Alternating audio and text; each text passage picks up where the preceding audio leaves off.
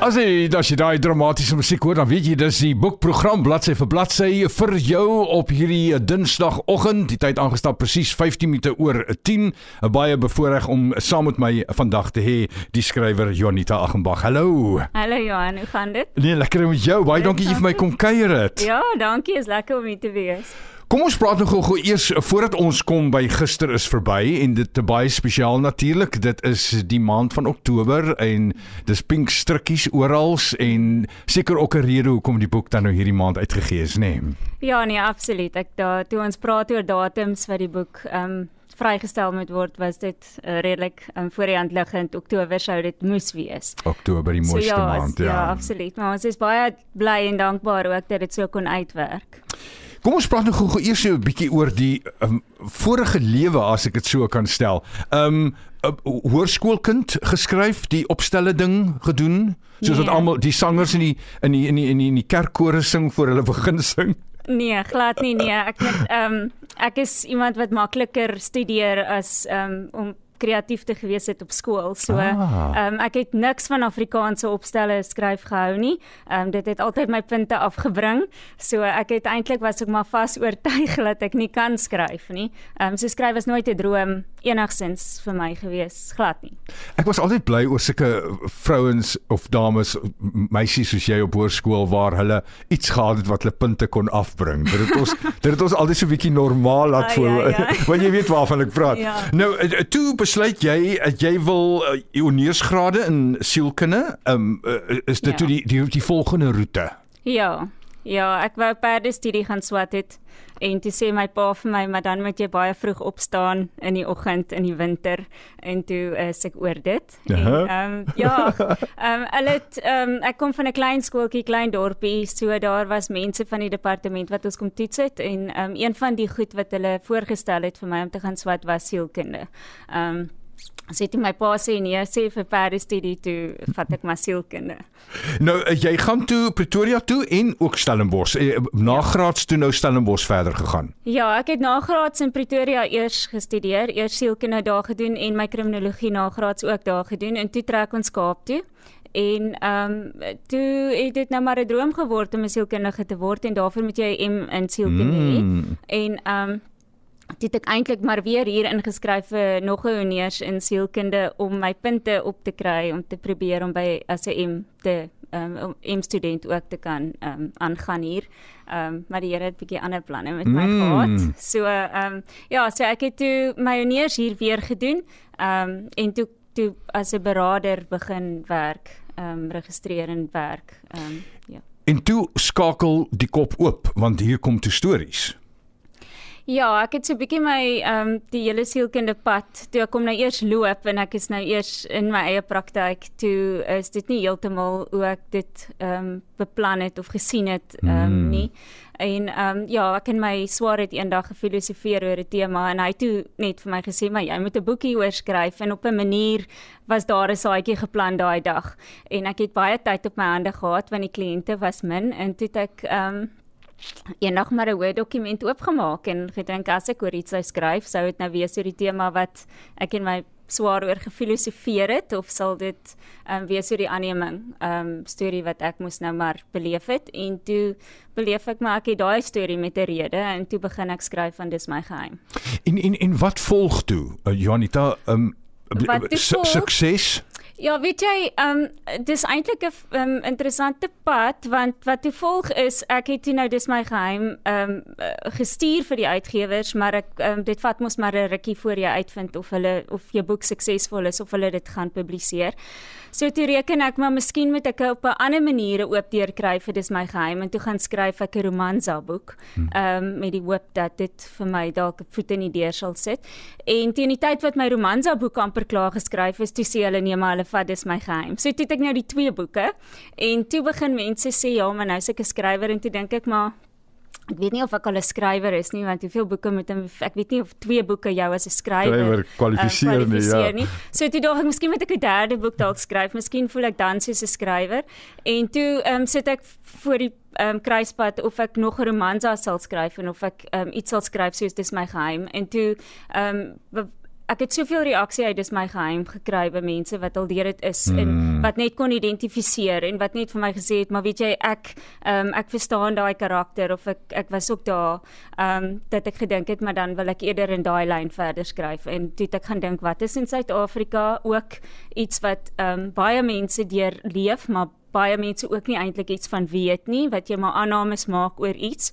Ehm um, en toe is ehm um, toe Elvis op 'n sing gebore wat ja, oor alkoholisme gaan en ja, ja om groot te word in 'n huis van alkoholis. Wat, wat vir my die wonderlikheid is om te skrywers soos jy en en en ek dink dat dit in die toekoms glo ek hopelik meer betrokke gaan raak by ons uh, skryfkuns in die land is dat dis regtig mense wat deur winter is binne in die situasie.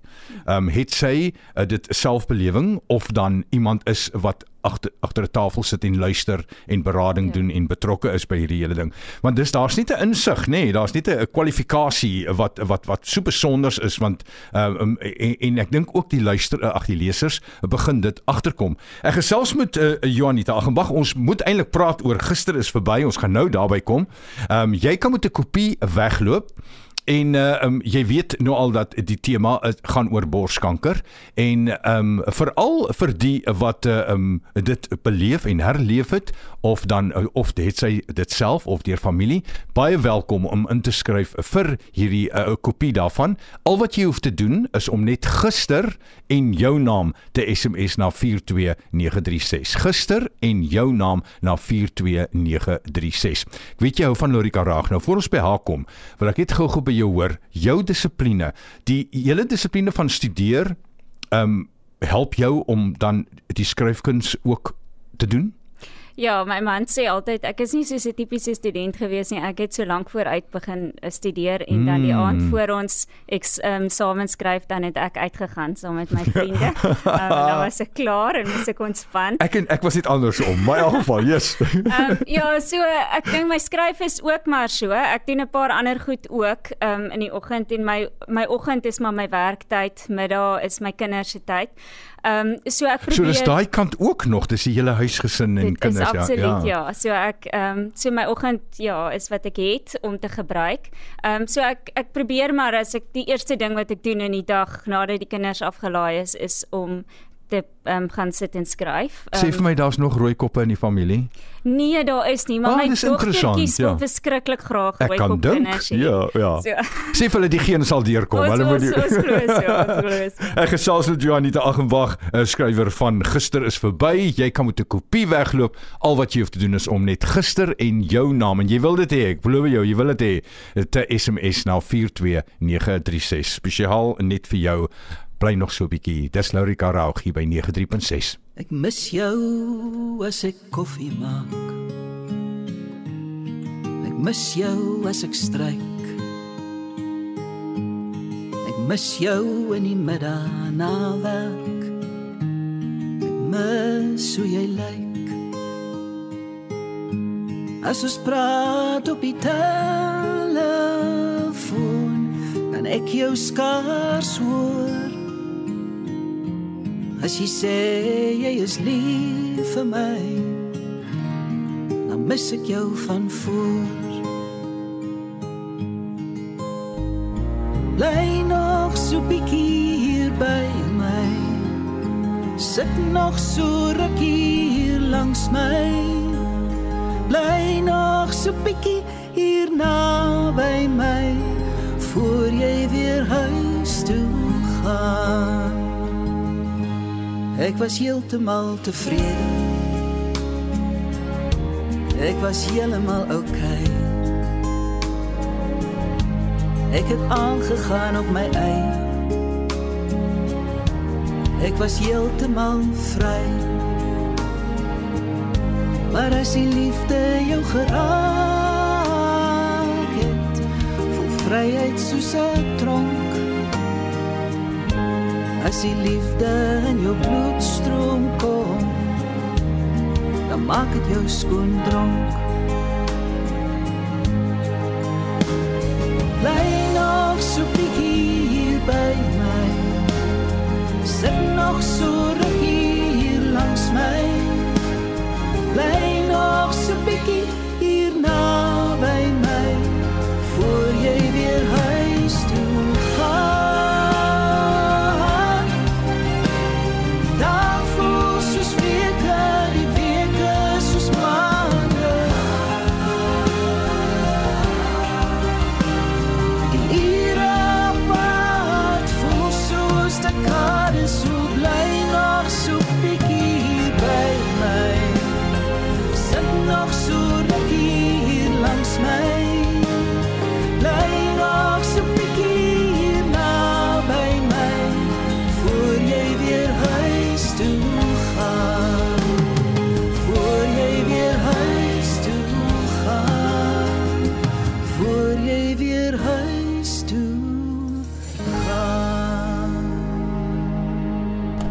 Jy is ingeskakel by eh, bladsy vir bladsy. Dit is 'n liedjie boekprogram hier by 93.6 FM 5 minute 25 minute oor 10 en ek gesels met die skrywer Jonita Aggenbach uh oor haar nuutste vrystelling Gister is verby. Jy kan met 'n kopie wegloop. Al wat jy hoef te doen is om gister en jou naam te SMS na 42936. Net gou-gou vinnig daai ding van as jy hom in jou hande vashou. Ek hoor dis wonderlik. Ja, mens lei so 'n bietjie aan skok as jy hom die eerste keer um, vashou en jy dink dit dit wow. Ja, ek weet nie, ek dink ek dink net wow en dan Ja. kan ek dit eintlik nie glo nie. Um, is asof ek my ook maar bietjie distansieer daarvan. Ek dink dis belangrik dat mens moet. Ja. Want wil jy nie heeltyd maar verander en Ja. nog bysit in al daai lelike dinge Ja. wat skrywers wil Maar doen. ek moet ook vir jou sê daar's 'n punt wat as ek voel en ek dit is die punt wat ek bereik net so voor die uitgewer vir my sê ek okay dis nou genoeg ons stop nou. Is ek wil hom nooit weer sien nie. Ek Ek, wil hom nooit weer Ja. lees nie. Ek ja, so dit is teen daai tyd dan weet ek ek goed hy kan nou maar gedruk word. Baie belangrik vir ons om 'n boek soos hierdie te hê en veral ehm um, as dit kom by die mark daar buite borskanker en ehm um, ek hou van jou hoek waarmee jy dit doen en ek het die laaste liedjie wat ek gekies het is nou van sal vir jou ook baie interessant wees is Joe Foster se Ridder mm. want ek voel dit is ook ons het ridders nodig in hierdie hele proses van vroue en waartoe hulle gaan. Ehm um, hoekom het jy besluit om hierdie boek te skryf? Ek het by 'n vriendin gekuier en sy het 'n um, WhatsApp gekry van haar swaar wat hulle laat weet het dat ehm um, haar skoonsussie het is bors met borskanker gediagnoseer.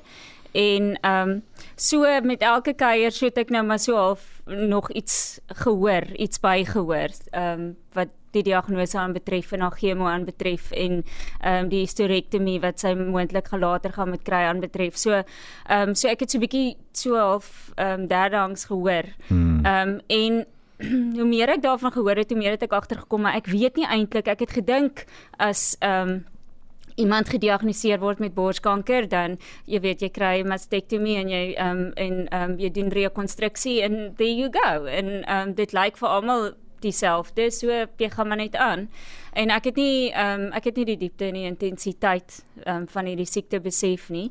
Ehm um, en soos wat my vriendin my vertel, het ek toe maar net besef maar as ek dit nie weet nie, weet baie ander mense dit waarskynlik ook nie en um, miskien is dit tyd dat ons meer daarvan uitvind.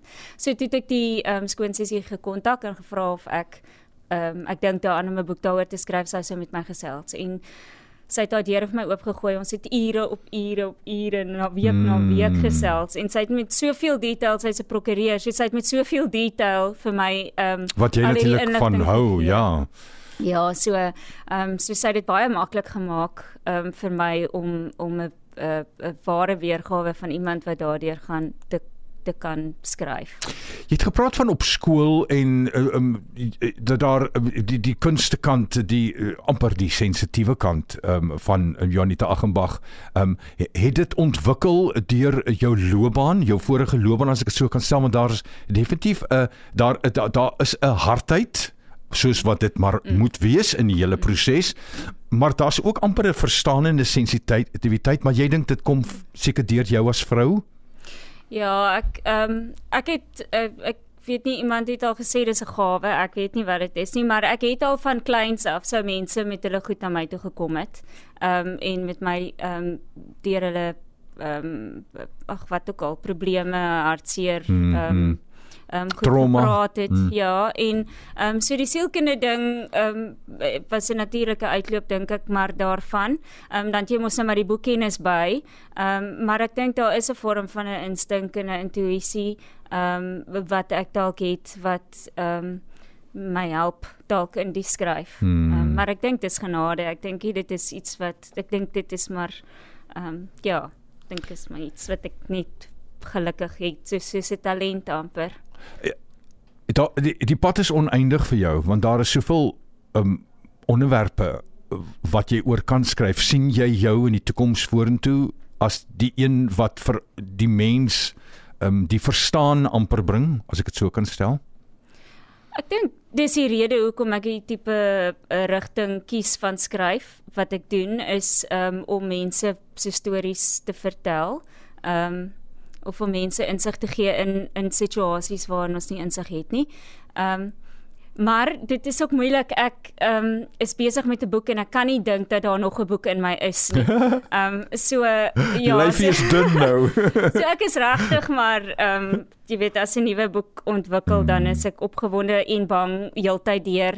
Ehm um, ek's nooit seker of dit gaan werk of goed genoeg gaan wees of so nie en dan sluit dit mos nou maar die tema in. So ja, so ek is maar op een boek op 'n slag en dan sal maar dit van daar af vat. Joanita Aghenbach met gister is verby want die liefde beloof meer as ewig trou. Dit kan jy 'n kopie mee wegloop. Al wat jy hoef te doen is om gister en jou naam te SMS na 42936. Absolute voorreg om jou te ontmoet. Baie dankie. Baie dankie. Mooi gaan. Dankie. En ons gaan weer gesels. Ek weet jy gaan weer vir my kom kuier. Dit is baie lekker, baie Dit dankie. was heerlik om saam met jou te kuier. Hier's Joe Vaste met Ridder. Kry vir jou Joanita Aghenbach se gister is verby. Andersins skryf jy in vir 'n kopie uh, by 42936 gister en jou naam SMS jy na 42936. Dit was die boekprogram vir vandag. Dankie.